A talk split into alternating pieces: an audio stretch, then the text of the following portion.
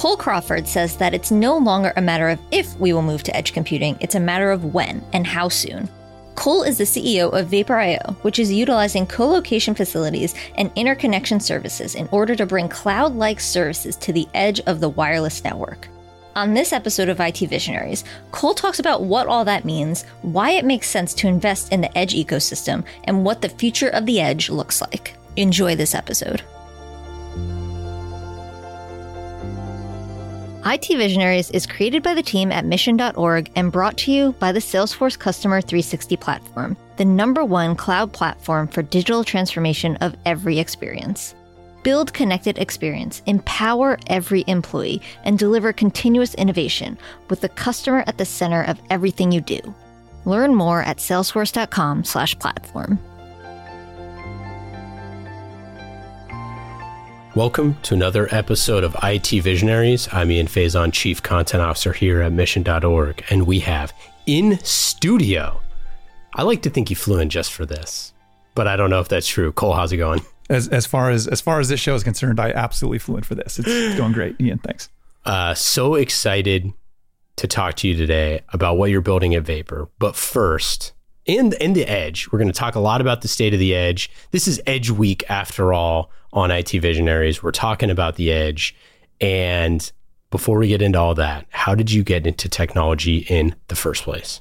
Oh, this is a this is an interesting story, and it, it, it you have kind of a uh, your your namesake, a, a, guy named Ian, actually was mm. semi responsible. A great man. We really are. So I uh, I won't argue. We uh, back back in in high school. So this was in the mid '90s um, I, I was in a in a group of friends, you know, m- more of the tech oriented, nerdy, you know, group than even though I, I did play tennis and I was I was a very good tennis player. That's still not one of the cool sports. Guy. Yeah, so it wasn't wasn't basketball or football. Um, so so my my my friend group was uh, you know we were kind of the the kids working on tech, looking at you know the fun things you could do with computers, and um, I remember clear as day walking into a, a friend's house and he had this blue screen up and I just out of the corner of my eye, this was Windows 95 days, right? Um, and uh, uh, I said, "Oh, the blue screen of death. That's that's not great." He's like, "No, man, this is Linux." And I was like, "What the heck is Linux?" He's like, and and and the backstory here is there is a there's a little known subculture called Church of the Subgenius. You probably never heard of it. Mm-mm. Yeah, you have to look it up. And Ian Volkerding was the kind of kind of one of the one of the priests of of this church and and it's a it was almost a you'll have to look it up I, I don't I don't want to totally go into it but it's it's it's it's a parody religion it's not meant to be taken seriously at all uh, and it's directed at, at one group of people who I also will not mention on the show but uh, if you're interested uh, in the in the background it's interesting and the uh, the philosophy of this little church of the subgenius was to create what's called slack which is just kind of goodwill and, you know, kind of peace to everybody. Um, they called it Slack. And Ian was the creator of Slackware, which was a very early Linux distribution. Still, still uh, tons of people use Slackware today. Um, my friend was like, "Oh no, man, this is Linux. This is Slackware. This is the future." And I got into tech through through you know this this Church of the Subgenius thing, which is crazy. I uh, I, you know, my parents always said you're going to be a doctor or a lawyer. And then when I discovered Linux, I was like, no, I'm going to do this. And that's that's that's how I got into tech. That's crazy, and uh, I'm definitely gonna. We'll link it up to to some uh, some articles on uh, on all things subgenius. That that sounds pretty interesting. Did you find that there were like things about computing or working on computers that like you enjoyed the problem? Was it that you liked building? What was it? 100%. And and actually, you know, it's part of the reason if you know anything, you know, kind of about my background, I've I'm a huge open source advocate. I've, you know, I've I've spent a lot of my early career building, you know, Linux implementations. I ran a very successful business running Unix to Linux migrations for very large organizations. Um, and I've always liked that aspect of tech uh, for two reasons. Number one, uh, you know, I believe in the in the principles of open source. And there's four main principles, and we don't have to get into them, but uh, you know, I, I, believe in the four main principles of using open source software. But also, I remember um, running Slackware, and at the time, it, it, was a it was a big thing for you to have a, a, great sound card. Remember, remember Sound Blasters? No, not really. yeah, I'm older, uh, but Sound Blasters were were a were a card, and they worked fine in Windows, but in in Linux there was a lot of variables that went into this, like like um, IRQ settings and and different you know um, different settings and and drivers that didn't even exist back then. At the end of the day, the ability to basically manufacture your own aspirin, right? The the the the ability to take something that uh, you know the the guts of something great are there, and your ability to enhance or extend that to to make it do exactly what you want it to do that freedom was absolutely incredible to me. And that really drew me in, both on the creative side of this, because, you know, in, in open source, code is currency, um, but it's also art in a way. I mean, yeah. you are creating something that is uniquely yours. And, you know, that code, if it's good um, in a social setting, depending on, you know, the various projects that you might be working on, could could live on for decades uh, there's a there's a ton of code that lives in the Linux kernel today that was written a decade ago. You know, it's funny. We always talk about that with storytelling here. About like storytelling is code that's like written directly for your brain. That's why we pass down stories for literally thousands of years uh, because it like resonates. And so it's similar sort of thing. It's like the idea that you could create something that lasts for a decade, two decades, you know, hundred years, something like that. Yep. It's just fascinating. And it's like, yeah, we didn't have computers yet hundred years ago, uh, well, I guess in, you could argue maybe, but uh, the idea that people could create things today that last for a hundred years, like that, those lines of codes is like ridiculously empowering. Yeah. Um, so flash forward to today. Why did you found Vapor? So for a number of reasons, and I, I, was thinking about it on the Uber ride over here, and I had a lot of time to contemplate on the ride over. It's a long ride. It's a very safe ride. Um, IT visionaries, right? The the theme it harkens back for me to um, this movie, The Groundhog Day. Sure. You, you see Groundhog Day? Yeah. When he's sitting down and he's saying, you know, maybe maybe I'm a god, maybe I'm not the god, uh, and I'm in no way drawing a parallel to myself. I'm just, you know, if you've been around long enough and people have told you basically everything uh, about their plans, if you can contextualize, you're going to have a pretty good idea about what to do.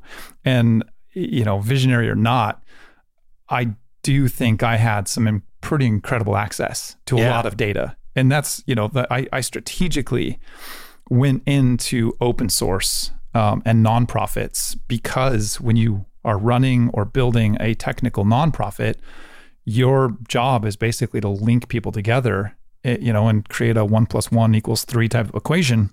But that means getting insights into what needs to be built for the future. So when you're running a company, you know, and building uh, an initiative like the Open Compute Project, like like I help build uh, for you know a group of small, well, not small, very large companies uh, like Facebook and Goldman Sachs and Intel, um, and you've got guys like Andy Bechtolsheim on your board of directors. Um, you end up asking and sometimes being given roadmaps, right? Visionary roadmaps on, hey, directionally, this is where we want to go. And I had seen what was happening with Linux. Um, I had seen what was happening, you know, obviously as a as a co-founder of OpenStack, I, I, got to help build that foundation, and we got to see that, you know, propagate. But there were some challenges. There were some technical challenges. There were some implementation challenges, and there were some architectural challenges that I thought were going to be hard to solve for with this big data deluge. I mean, we've before we have sort of crystallized as a community into you know calling things IoT and you know post 5G, et cetera, et cetera, we've always expected. I mean, I remember back in 2011 when when Mark Zuckerberg came up on the Open Compute stage and showed the forecast of data that just Facebook was going to use on the wireline side. We've always forecasted exponential growth of data. Um, I was I was pretty confident, you know, having having been at US West, having been at Qwest as a old guard telco guy, um, you know, having worked for Phil Anschutz, ultimately not directly, but ultimately for Phil Anschutz, the guy that put fiber in the ground. I, I remember just thinking, man, we're going to have to get a lot better about routing. we're going to get a lot better about how this data flows, you know, both from core to edge, but also edge to core. Today, we, we, we talk about the Internet of Things. Tomorrow, we'll talk about the Internet of Moving Things. We're already talking about it autonomous cars, autonomous drones. You know, your Fitbit. Um, my wedding ring has a little sensor in it. Don't, don't, let's, won't, won't talk about why. Yeah, it really does. That's crazy. Um, and because uh, I like real watches, but uh, it, you know, eventually, after we get to this this this state of sort of this post 5G world, when these single digit latency capabilities are here, we'll be talking about the Internet of Skills. I mean, there's a there's a progression. You know, the, the IoT. Earlier, we were talking about icebergs, right? Yeah. IoT is the tip of the iceberg for what's possible.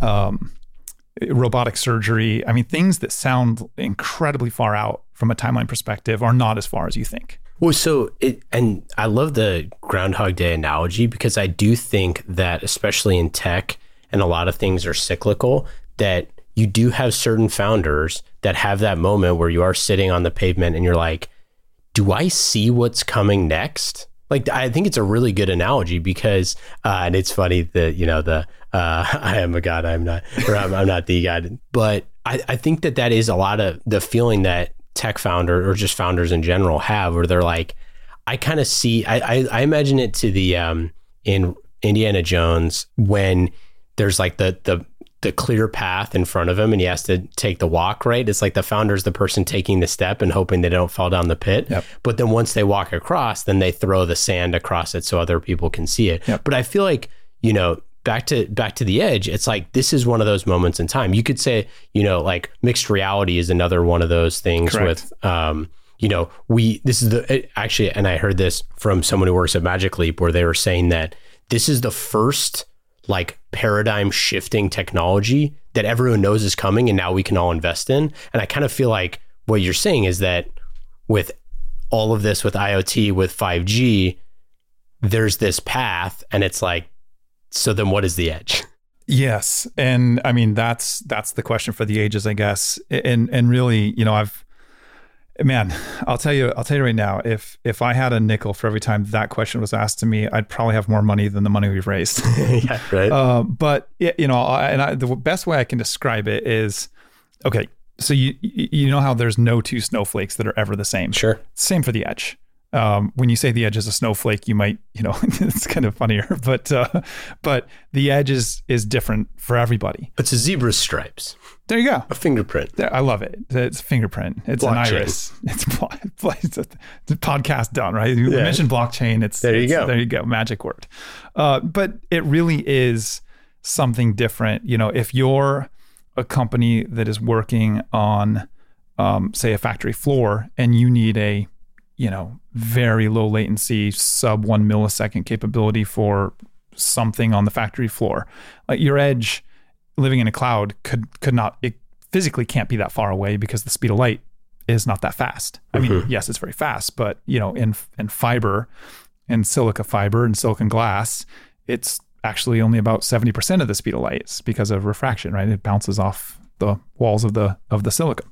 Um, if you're a telco, your edge is probably the relationship between the thing that sits on the tower, the base station or the small cell that is, you know, terminating and propagating the radio access network to your phone. That that service is your edge.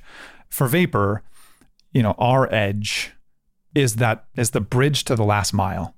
And that's a that's from an infrastructure standpoint, that's an incredibly challenging um, task to go solve for because it's not just brick and mortar and it's not just trenching fiber and you know getting city permits and and permission to go dig up a sidewalk.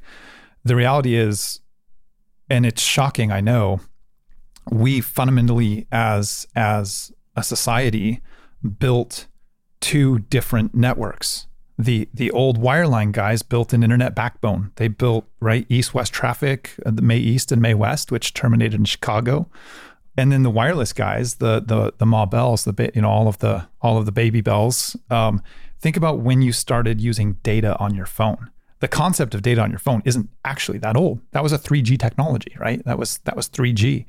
Uh, 4G made it faster. 5G is not a consumer technology. It, it, it's not. It's definitely not aimed at being a, a, consumer technology. It's far more an enterprise technology than it is a, a consumer, and we can get into that later. But uh, um, and the reality is a really tough value proposition to go build that that bridge to the last mile because while there's lots of great connectivity on the wireline side, the radio access network that we've been talking about, right? How we get our cell phone signals, that bridge to the internet is not well built. Yeah. It just isn't. We built two different networks. And it's really been, I mean, it's not a stretch to say that it's duct tape and baling wire gluing these things together today. Is this why my internet is so bad in Oakland, California, or down the road from, like, we're down the road from Facebook right now and all of these and Google and everybody. And like, there's so many pockets where there's terrible internet. How is that possible? Uh, it depends on what you're talking about. You might, you might, you might check your service provider. you know, I, you, you know, I feel I hear you, but uh, anyways, my point being yeah. that clearly we're not close if That's you know correct. you don't have high speed internet. Like I can't even tell you the amount of effort we go through to get like business speed internet yeah. at this at our studio yeah. and it is horrific like uh, horrible it's bad i mean it's it's hard like the reason it's bad is because it's really hard look at google fiber right i mean just to call out like uh, something that was a, a moonshot attempt and you know I, I don't want to say a complete abandonment but it's definitely a retreat of a consumer focused fiber service yeah. when you when you have to go to municipalities and you've got to go you know get get um, uh, permits and establish right of ways and deal with setbacks and easements and all of the things that a city's, you know, all the hoops the city's going to make you jump through. The zoning and permitting of building this out is just hard. And it doesn't matter, you know, Silicon Valley has this, uh, this reputation for not giving two cents about how hard something is. So they'll go and do it. And then sometimes they find out, you know, these big hyperscale companies or small companies will find out this is actually very incredibly difficult. Oh no, we we had Jonathan Reichental, uh, who is the former CIO of the city of Palo Alto, on the show talking about how difficult this stuff is. Yeah, and he's like, you know, if any city on planet Earth should have the most streamlined technological approach, right? Yeah. But that like there therein lies the uh, the rub, right? And then you talk about like the idea of, and we had a whole podcast called Future Cities, so this stuff is top of mind. But um, one city going into another, one county going into another, one state going into another, like, you know, state versus federal rights, like all of those things yep. play into this thing. Yet Austin has great fiber, and I heard it's awesome. We've got good fiber. We've got multiple gigabit providers, but beyond the bandwidth and the speed of this whole thing, you know, it, it, it, the the edge is as much about latency and jitter as it is about speed. And and in fact, it's not just latency jitter because we built two internets, I'll give you a really good example without without giving you my my my carrier that I'm on. Yeah. So I'm obviously based in Austin. A little known fact uh, for those of you listening: there's actually only only about seven locations in the United States where you can peer with other major networks. So there's about seven big cities that you can go to and actually do your network handoff to somebody else unless you have a private you know route that you have agreed to go build with someone else in a specific location um, there's this concept called an, an internet exchange an ix and there's you know you might get corrected because somebody on the show is like, "Well, there's actually a lot more than." But it's really with real meaningful data gravity, there's about seven locations. So my carrier, I live in Austin. There's a fiber connection that goes from from Austin to St. Louis, Missouri. And then that's where I actually get registered on the network. But there's no peering, there's no IX in St. Louis, Missouri. There is, however, that in Atlanta, Georgia. So I actually get on the internet in Atlanta.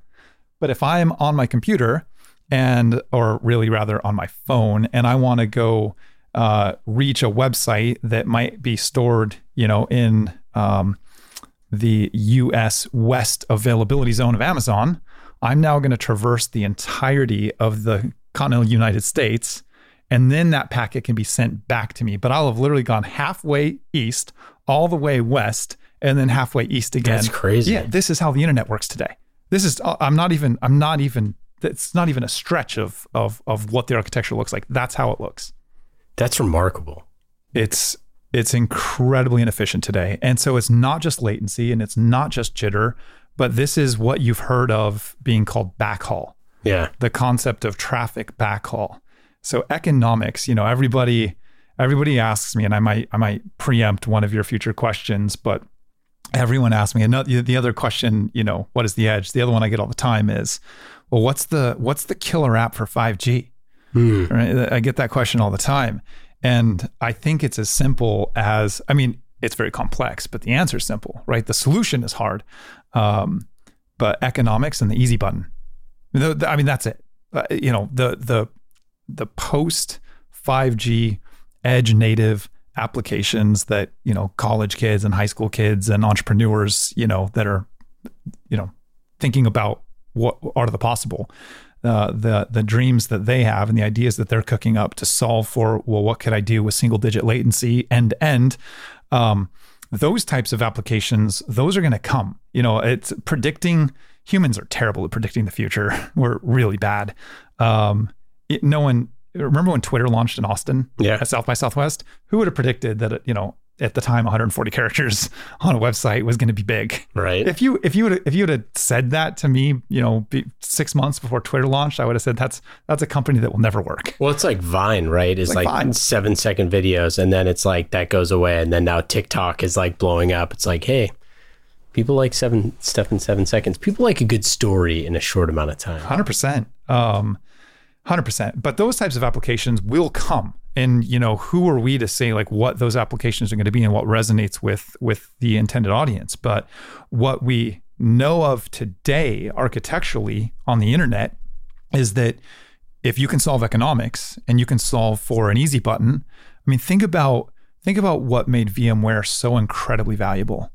I remember being I was I was at Dell working in IT at the time when, when VMware was really kind of you know hitting its stride, and what and remember IBM had created virtualization in the 70s, and in Linux you had Xen, you had a, a virtualization capability um, in in the Linux kernel, but it was hard because it was Linux, and you know was you didn't have a UI, you it was it was much harder to program against, uh, and even the even the employees that you could hire to to go and and program those things were more expensive than their Windows, you know, admin counterparts. But what did VMware do? They made infrastructure consolidation super simple.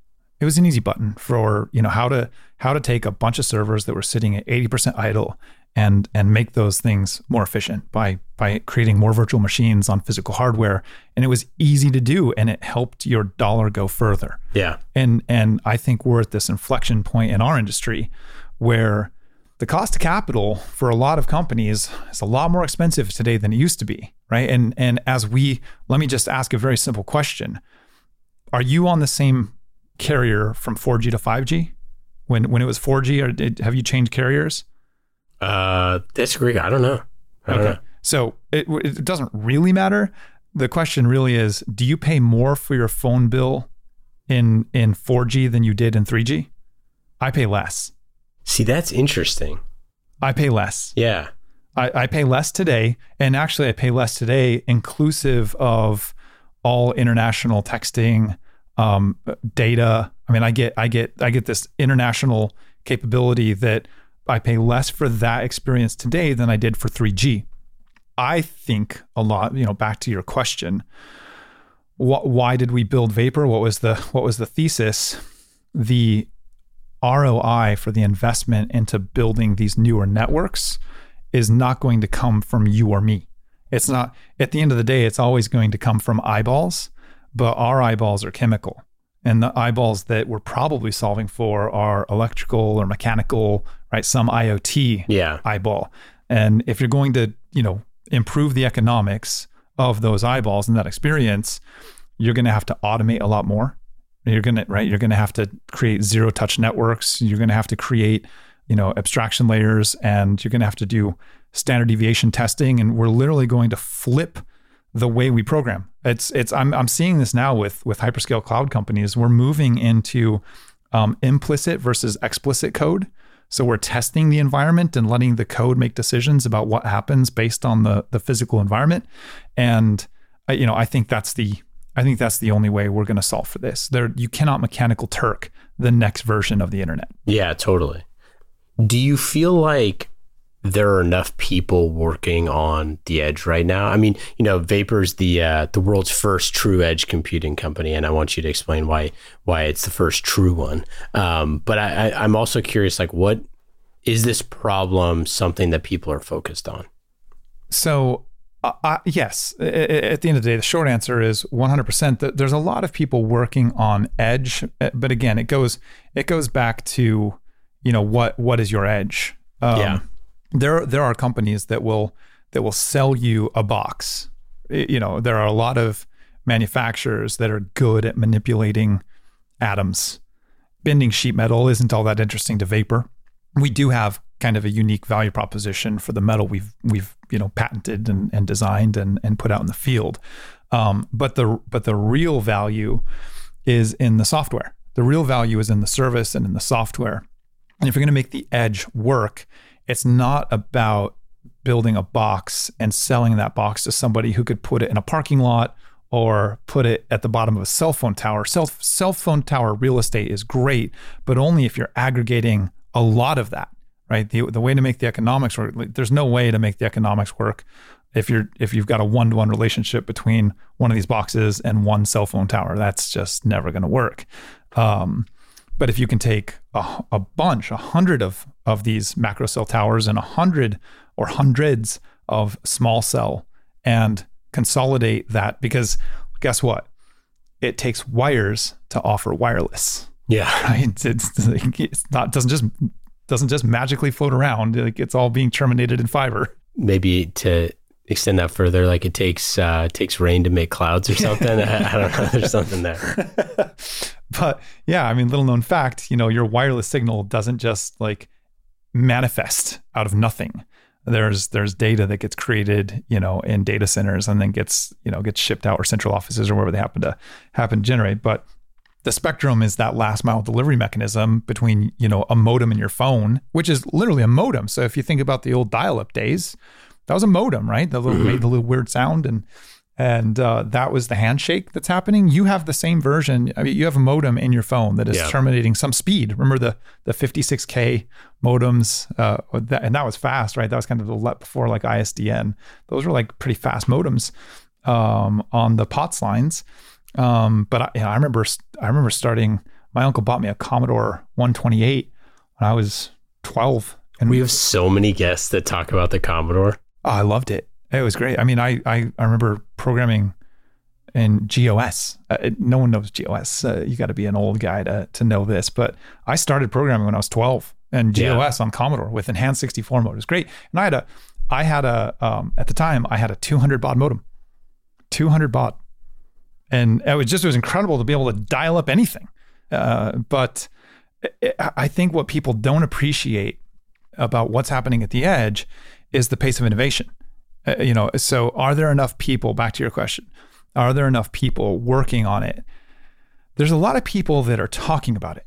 There's a lot of people that are working on it from you know um, what's our position in it um, but why we say true edge is because we have this belief system that the edge is a combination of where you can actually run a data center and probably a, a, a neutral host shared infrastructure data center. Because guess what? If you if you want to fix the the backhaul path that I've got from Austin to St. Louis to Atlanta to California and then back again, then you need to create more than seven cities in the United States to do the the network handoff. Yeah, sure. Right? So you've got to create that. Um, but then you have to be able to create, uh, once you go from seven to 700, you can't just throw people at that. Again, you know, the earlier point, it's going to be very hard to solve that with people. And today's modern data centers from the biggest companies in the world are basically throwing people at the equation. It's more people, more more physical cross connecting of cables, and you know the software hasn't yet been developed and, until Vapor built it to really create this completely autonomous, software defined, automated, zero touch network with all of the connectivity that you need. So the other question that I'd have, you know, the, the other th- sort of viewpoint that we have is, let's say that you have um, infinite amount of money, and you put one box at the bottom of one cell phone tower. What happens when the data center breaks? E- everything just went down, mm-hmm. right? Your entire data center is gone. Sure. So there's no servers now working. The HVAC system fails, or the, you know the servers fail. Um, I'm reminded of this quote from General George S. Patton. You know, you know Patton. I he went to my went to my college. So. Oh, really? Yeah. Uh, Ohio. No, uh, you know, you went to West Point. Oh yeah, he was West Point. That's yeah. right. That's right. That's right. That's right. Yeah, yeah, of course. But but General Patton uh, said fixed fortifications are a monument to the stupidity of man. Right. And that just for what we're building, that really resonates because in in data center land, you know what happens in these in these multi-million dollar you know 100 plus megawatt environments you overbuild. You know you take an hvac system and say okay well if this goes out what do i do? Oh we'll just buy another hvac system and we'll like flip the switch if the first one goes out. It, same with generators same with you know all of the ups systems. Uh, like everything is redundant. And so you, if you think about what we used to do in it it, when we had you know big iron remember like the big iron the supercomputers the the sun 15ks 25ks the super domes from hp we had these big really expensive vertically integrated box. You you, you called it earlier. It's cyclical right? Yeah. I, I call it the pendulum of it sure. It kind yeah. of goes back back and forth. Um, it was hyper converged infrastructure back then right? You had Solaris zones, you had, you know, you had all of these cool ways to like break up the infrastructure, but those boxes were were massively overbuilt. There was lots of power supplies in them, super inefficient boxes, but they they were reliable. Right? They stayed up a lot because there was redundant everything. Well, then then client server came out. Remember client server? Eh, you put a bunch of cheap Linux boxes out there and cheap hardware and you run these in an active active scenario as opposed to like a single box that like a mainframe that just sits there and is and is very very fault tolerant. So there's there's when we talk about resilience which is a good way to think about availability there's two ways to get to resiliency. You can get there through high availability which is the vapor approach and it's the cloud approach and it's the client server approach or you can get there through fault tolerance and that is everybody else's approach. Only vapor is building this highly automated, highly available version of of this edge. And it takes the box but it could be any box right? It takes the software for all of the all of the parameters that will go into like why you would move a kubernetes instance around. Um, and it takes a network because you got to connect got to connect it to something. Wireless takes wires. Yes.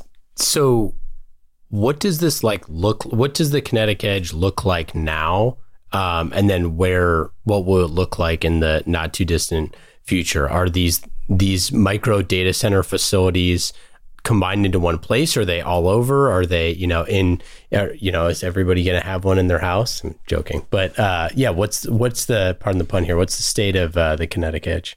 So we built this cloud down, and I think another sort of differentiator you know, not that this, I, I don't want this to be a, a commercial uh, a, a, by any means, but I think that the way to build the edge correctly is is cloud down. Uh, the cloud, the hyperscale companies got it right.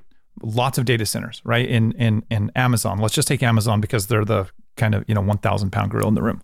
Um, they've got regions, and you've got you know U.S. East, U.S. West, and you've got you know numbers associated with each of those, and then each in inside of each region you have availability zones, right? So you can choose the AZ that you you deploy into, and Microsoft has the same thing. Google has the same thing. You know, I just saw Oracle today announced 20 different, you know, 20 new availability. They call them availability regions, which is really confusing. but but uh, um, for us, the Kinetic Edge in a metro, like any any metro, and remember the edge for us is that bridge to the last mile where single digit latency. So let's take your mixed reality, right? We talked about it earlier.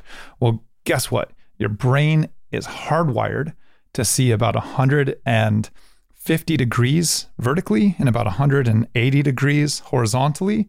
And at every point, at every cross section, you can see uh, about 200 points, uh, right? Which equates to about uh, like with some mild compression at like 4K resolution. Now our eyes are chemical, so you know I'm, these are like rough conversions. um, but it equates to about 10.4 gigabits per second per eye. Like that's the bandwidth that your eye kind of sees at. Um, but there's also something else that's been hard coded in your brain, which is your your eyes to your brain have a seven millisecond hard coded limit before your inner ear will get you sick if you're looking at a mixed reality environment and and it's delayed past seven milliseconds. Uh, the best 4G LTE networks today are 32 milliseconds just for the modem. Just wow. between the RAN, just between the radio access network and you, it's about 32 milliseconds. In 5G, that's going down to two. Two's great unless I've got to go from Austin to Atlanta to California back to me. Yeah. That two turns into, you know, 25, 30, 40, 50, sometimes north of that, depending on the route, really quickly. Um, so Vapor has, you know, strategically built this cloud down where a metro is the region. And inside of the metro, we will place that highly available, not necessarily, it is fault tolerant, but it's not, you know, data center land, you it's it's tiered, right? So you've got tier one, tier two, tier three. No one really builds tier four anymore unless you're like you're the government, you know, just, you know, building for like, you know, World War Three. But uh but there's a lot of a lot of a lot of tier two, a lot of tier three buildings still being built. Uh, the hyperscale companies kind of build tier one plus a little bit, um, but we build for some you know mild amount of resiliency, like fault tolerant resiliency. Um, but what happens when you start linking these um, redundant, fault tolerant, redundant systems up to each other, and now you've got you know a link, a, a fiber link between location one, availability zone one, and availability zone two in the same market, well, that that fiber creates just an IP fabric, just an Ethernet fabric, which from a top of rack switch perspective, the thing that sits in your data center, right, in one big data center, um, there's no difference in latency between how you would configure one application versus the other. So, you know, by saying true edge, we're saying bring your application as architected to this environment and it'll work it's physically distributed but centrally logical, right? Let's logically centered. Um, so I, I think that's I think that's the true edge. I, I think that's the kinetic edge, and it, it, it, looks that way in every city. We take lots of redundant fiber out. We we glue these things together through a big mesh network. Uh, so you end up with this you know this mesh network on the wireline side. But that's great because there's propagation on the on the wireless side, right? So from the radio access networks and the things, the base stations that sit at the towers or on top of the rooftop, um, you know, or the small cell. Again, all of that has to be filtered or or, or um, piped back into a termination aggregation point. And if you want to be able to do that network handoff, whether it's from licensed spectrum or unlicensed spectrum or some private enterprise network to the internet or some other enterprise network or to a cloud, the the right answer for that and what's always been the right answer for that uh, in the internet is a neutral host. It's a facility that that acts as as the aggregator of a bunch of networks and then offers that interconnection platform. Um, and so that's how Vapor looks. That's how we act, and that's how it will look um, as we kind of build out our our nationwide network. And so where where are you at in terms of like phases of that bill? I don't, I don't know if you can share this stuff, but um, robust. We, coast to coast. Wonderful. Let's just say let's just say coast to coast, and it will be it will be um, y- you'll see a lot of kinetic edge between here and the end of 2020. A lot. So, kind of taking a step back from the technology a little bit. You know, your company is super involved in the state of the edge. Obviously, you know, part of the reason why we're doing Edge Week here on IT Visionaries is to talk about this. We get a lot of questions about it. It's cutting edge stuff. A lot of visionary IT leaders interested in this. Um, but I'm curious, like, why invest in the ecosystem? So, first off, it's a great question, um, and it's there's actually a little bit of history in how Vapor chose to raise the funds we raised there wasn't a you know we Mark and I spent a long time sort of in a consultative approach talking with Sandhill Road and you know from my days at Nebula to kind of doing due diligence uh, you know from for companies in my role you know the multiple roles I had as a co-founder of OpenStack and Open Compute, et cetera, um, I knew that there was there was going to have to be a strategic. There's to have to be, and I don't mean strategic as like you know a, a, a, just for sake of naming a strategic, like an Intel or a right a Google. Um, there needed to be a strategic investor that had a first party need for what we were going to build um, at some point in the near future. Uh, it had so happened that I had worked very closely. In fact, he served on the board of Open Compute, a gentleman by the name of Don Duet um, at, at, Goldman Sachs. He was a, was a partner uh, and co-CIO at, at Goldman Sachs, and he got it. I mean, he he understood exactly what needed to be built. He understood the problem statement, and he had an opinion about how that was going to get fixed. And he believed in our thesis. He believed in the Vapor thesis, um, so much so that he actually joined the company. So so Don actually joined uh, and kind of helped build a lot of what we have, you know, today. And and I knew that we would need, you know, sort of a Goldman Sachs or somebody like that to to come in and get this thing off the ground because because Silicon Valley, a hardware is really hard in Silicon Valley. It's really tough to raise money for hardware. It's funny. I, I talked to a founder earlier today for a, a, different podcast um, that we're doing who has a, a hardware startup uh, in Minnesota, and she was just like, it was so brutal. Yeah. Talking to investors. Yeah. Uh, and it's yeah, it's uh, hardware is hard. That's what everybody says. If it was easy, it'd be called easyware. Yeah. Um, Easy buttonware. but I mean, hardware is really difficult, and and uh, you know, for the the value proposition. If you if you look at some of the biggest returns, now obviously you can you can be that unicorn in software that has crazy multiples and you know insane exits with with even open source software. Uh, I, you know, I think back to um, Open vSwitch, Nicira, or it was one of those examples. Um, but you see, but even the stuff that you see right now in the news of these companies, the one thing is like, and I, I forget who said this, but um, a famous uh, Silicon Valley VC or somebody was like, the speed that it takes you to build a company is generally the speed in which it dies. And like, you never know where you are on the curve, right? Like, am I dying or are we growing or am I like about to die? But that's the same way that I think with a lot of these software companies where it's like so easy to onboard, so easy to start, easy to swipe your credit card, yep. so easy to switch, right? Yep. Like, and that's what a lot of them are seeing. So it's like a lot harder to switch hardware. Uh, uh, and and and and therein lies the rub, right? It's harder to build. It's definitely more capital intensive to build, but it's super sticky. Yeah. Right. Once once once you've got it, it's it's hard to migrate off. I I just had a conversation with somebody that works at Vapor. They actually use no at home they use they don't use apple tv they don't use you know itunes they're all on spotify they're you know but yeah. they use an iphone. It's like why do you use an iphone? Not that it's a bad thing it's just like why do you use an iphone versus you don't use apple services? Like, it's what i know.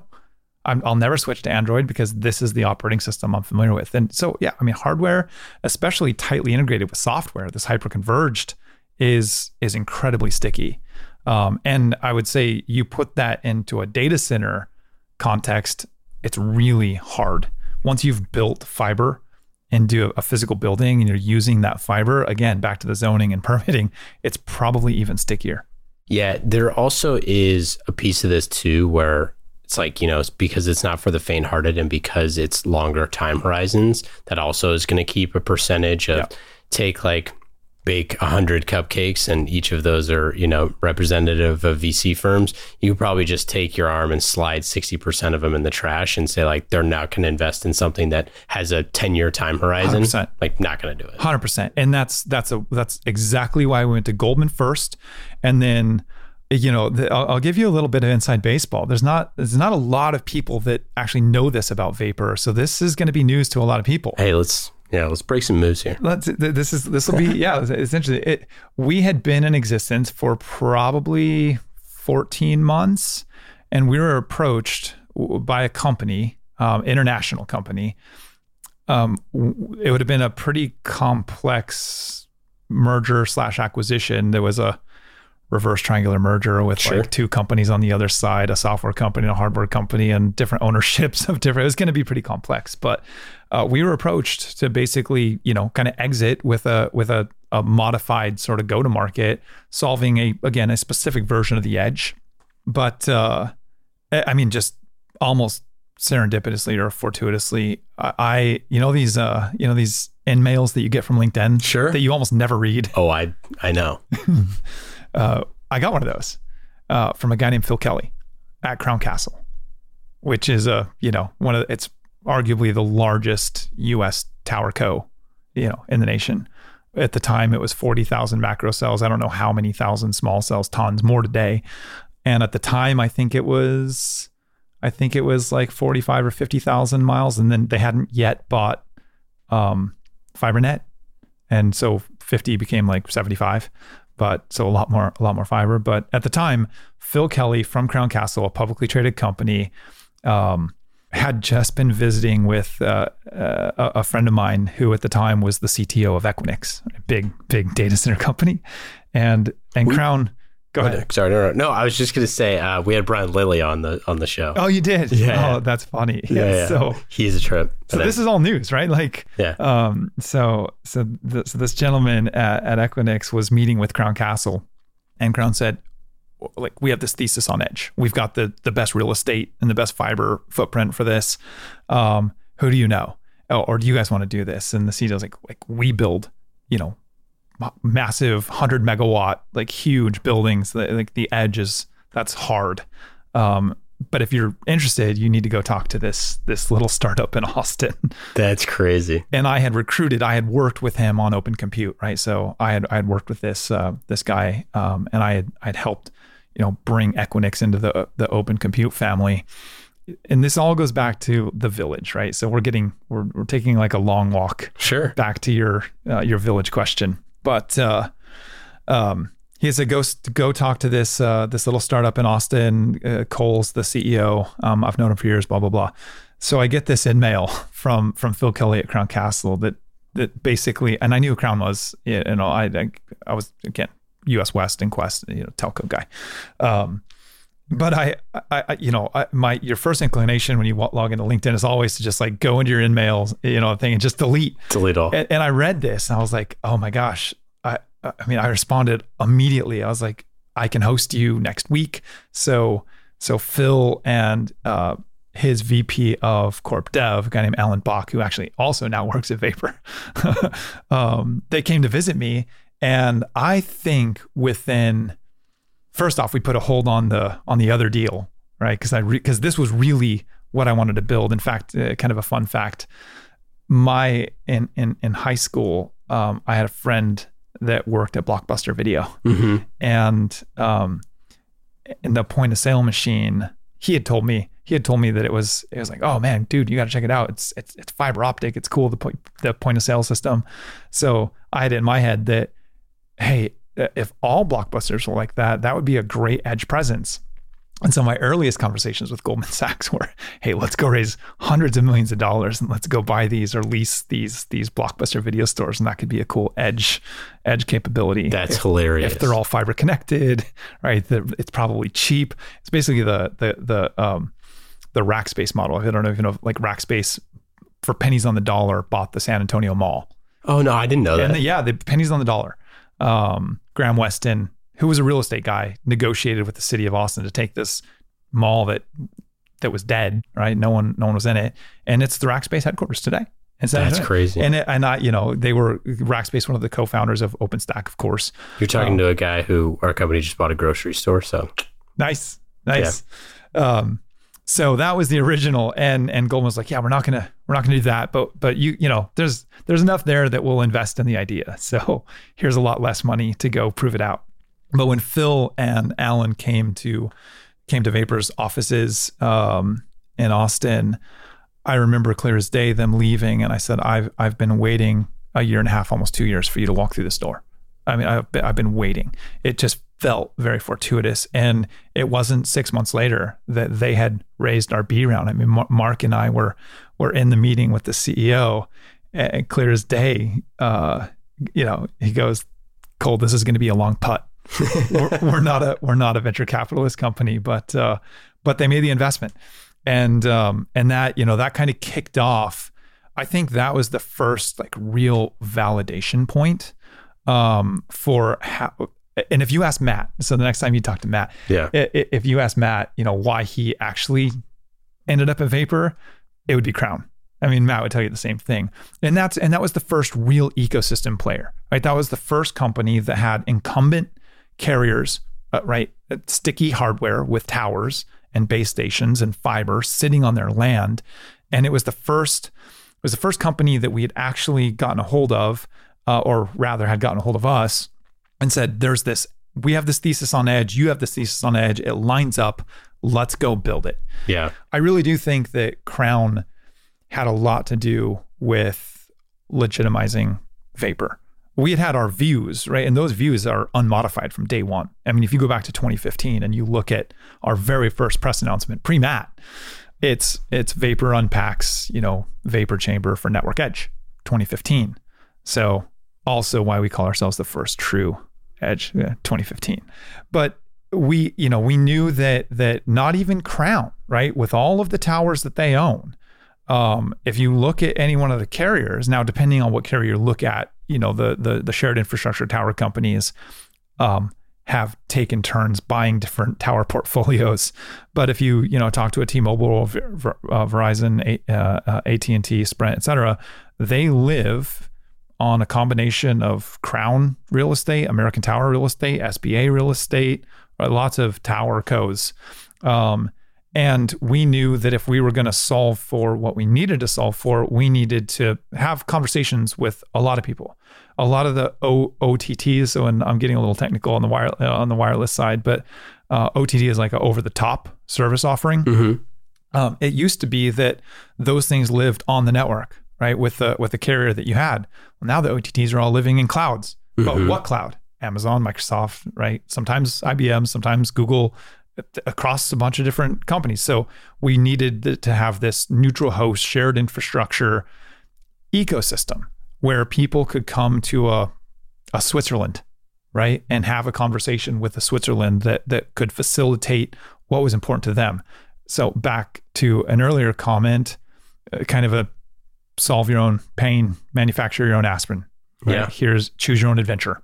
We're, we're, we're here as facilitators and and and we want to assist in the network builds. We don't own Spectrum. We you know we're not a hyperscale cloud company. We just offer a I, I think a, a unique, differentiated, you know, open approach to where you can terminate the edge, where you can hand off your traffic at the edge, um, and uh, you know we're we're here to solve that for anybody that has a first party or third party need. Well, and I think you know what's so interesting about State of the Edge is that you have a coalition of people, of companies, um, of partners, of which Mission is now part of it, an official media partner of State of the Edge, uh, signed, sealed, and delivered by Matt Trifiro. Shout out to Matt um, for helping us join.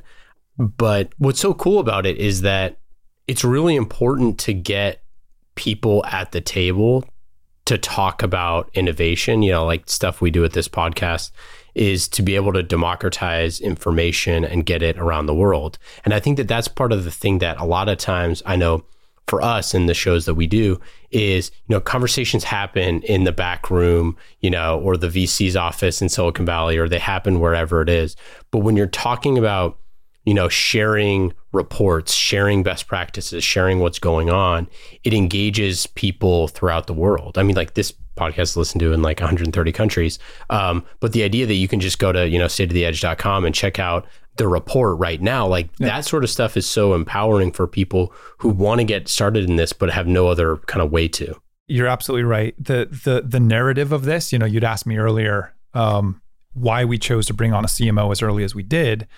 Uh, in a nascent industry. I mean, this this is not I don't think the edge really is is any sort of cyclical pattern because it's really taking the best practices of what we learned when we were, you know, building owner operated data centers and then kind of shifting from owner operated to, you know, cloud based. And then after cloud kind of came, you know, hybrid cloud. Yep. And then that was multi cloud. I think this all culminates in what is going to be edge. And and edge is you know as a term is probably going to get overused. 100% it's going to get overused. But at some point I, I remember this meme that I saw, man, years ago, and it had it had the the kid from the Matrix that was holding the spoon, right? And he's like, "There is no There is no spoon. Yeah, sure. It- but it was there is no cloud. It's just a data center that doesn't belong to you, right? It physically exists. Um, I think the footprint that Vapor is building, it's just going to be the compute where you need it. And I and I think you know when you go from interconnecting in seven cities to being able to interconnect in 70 cities in the US is that's going to bring about a paradigm shift in what the art of the possible is for the applications that can be architected. And a really good example of this is do you remember and- and probably not so long ago, you know, probably in the, the last seven years, I would say, if you go back, if we rewind seven years, do you remember how you could be in the backseat of a car uh, or or at the in the passenger seat, hopefully not in the driver's seat, watching a YouTube video, and then it would pause as you'd be going down the highway or Sure. through a city. It would pause, and you get the little spinny thing, right, waiting, and then it would pick up again. That was an overlay network built into your phone that was literally taking you from one radio access network to another. So what did the content companies do? The content companies pre-cached a little bit of data ahead of where you were watching. So as you moved, it just continued playing and then it picked back up and pre-cached some more. And you can see this on the YouTube video. You see the little gray Yeah, area yeah, yeah. above the red. That's actually why that was built. You cannot do that with edge to core data because it's very low latency, it's very reactive, it's not static content, it's dynamic content. It's a sensor saying I'm at I'm at whatever temperature, or I'm at whatever pressure, or you know, I've got this value that is going to be acted on very quickly. Uh, there's no caching that data unless you can time travel. Well, and that's like you were saying with uh like if you're, you know, if it's a robotic arm doing a surgery, like there's no latency like in a robotic arm doing surgery, right? And and look, and that's a perfect example. I, I remember there was this. Uh, we call him the the scientist, a guy named Christian von Reventlow. It's German. great name. Where are these guys all Ger- great names? German Deutsche Telekom guy. He's now at I think he's at uh, Telstra. Um, there's this uh, there's a really good initiative uh, run out of Carnegie Mellon called the OEC, uh, the OEC Lab and the LEL. So it's combined, uh, Living Edge Lab.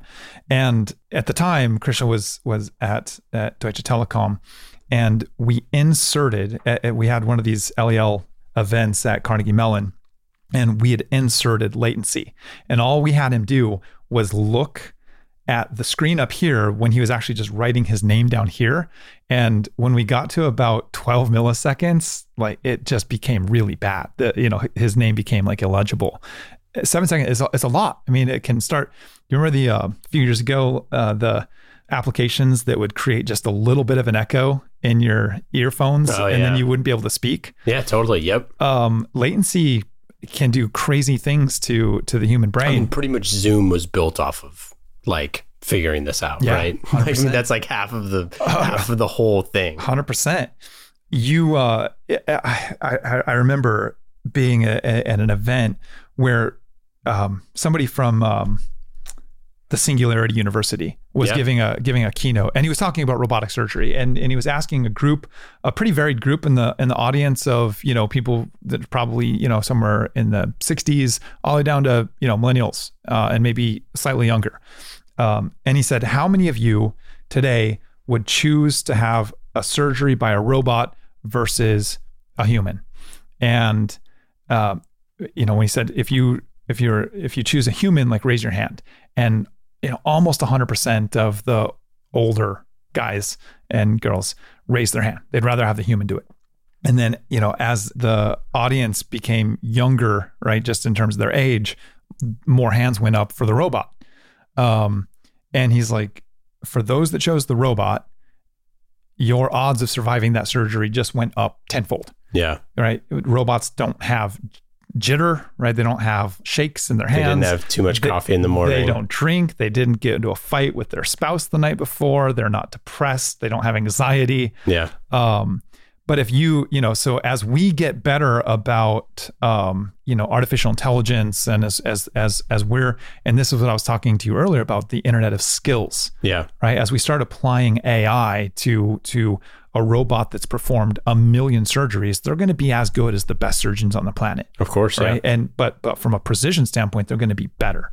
So they're going to know what to look for. They're going to be able to to use those those standard deviation conditions for what thing to do next. But it's going to have to be super low latency, and you know a, a lot of this will be augmented a bit by humans But again, you don't want that robotic arm moving at a seven millisecond latency because now you're you're tearing into to good flesh, right? Yeah. And, and, and potentially organs that you need. well, you know, it reminds me of um, when we did our podcast, Future Cities. One of the things that was really fascinating was this idea that uh, to build a house in 1910 versus building a house now, it's actually slower today. Mm-hmm. Like, not only have we not improved in any way building a house, it's actually slower because the level of complexity isn't like two or three X. It's like exponentially more complicated Yep. because of the amount of electronics and wiring and all that stuff. Yep. But so, like, let's say you build that house from scratch, whatever, you build in all the latest gadgets and gizmos.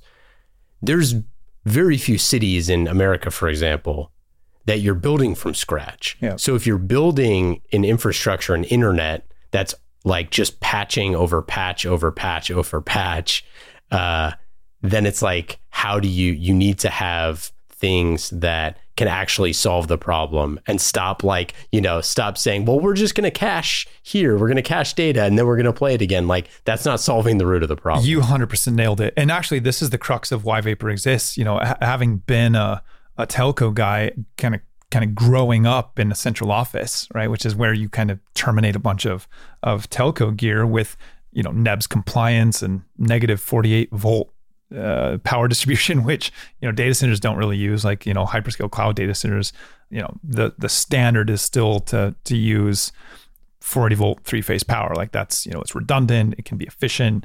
Um, you can transform it pretty pretty easily. A bunch of UPSs support it, but the brownfield retrofit of a central office versus a greenfield deployment, even if you just have to move the fiber, right, just to like build the building.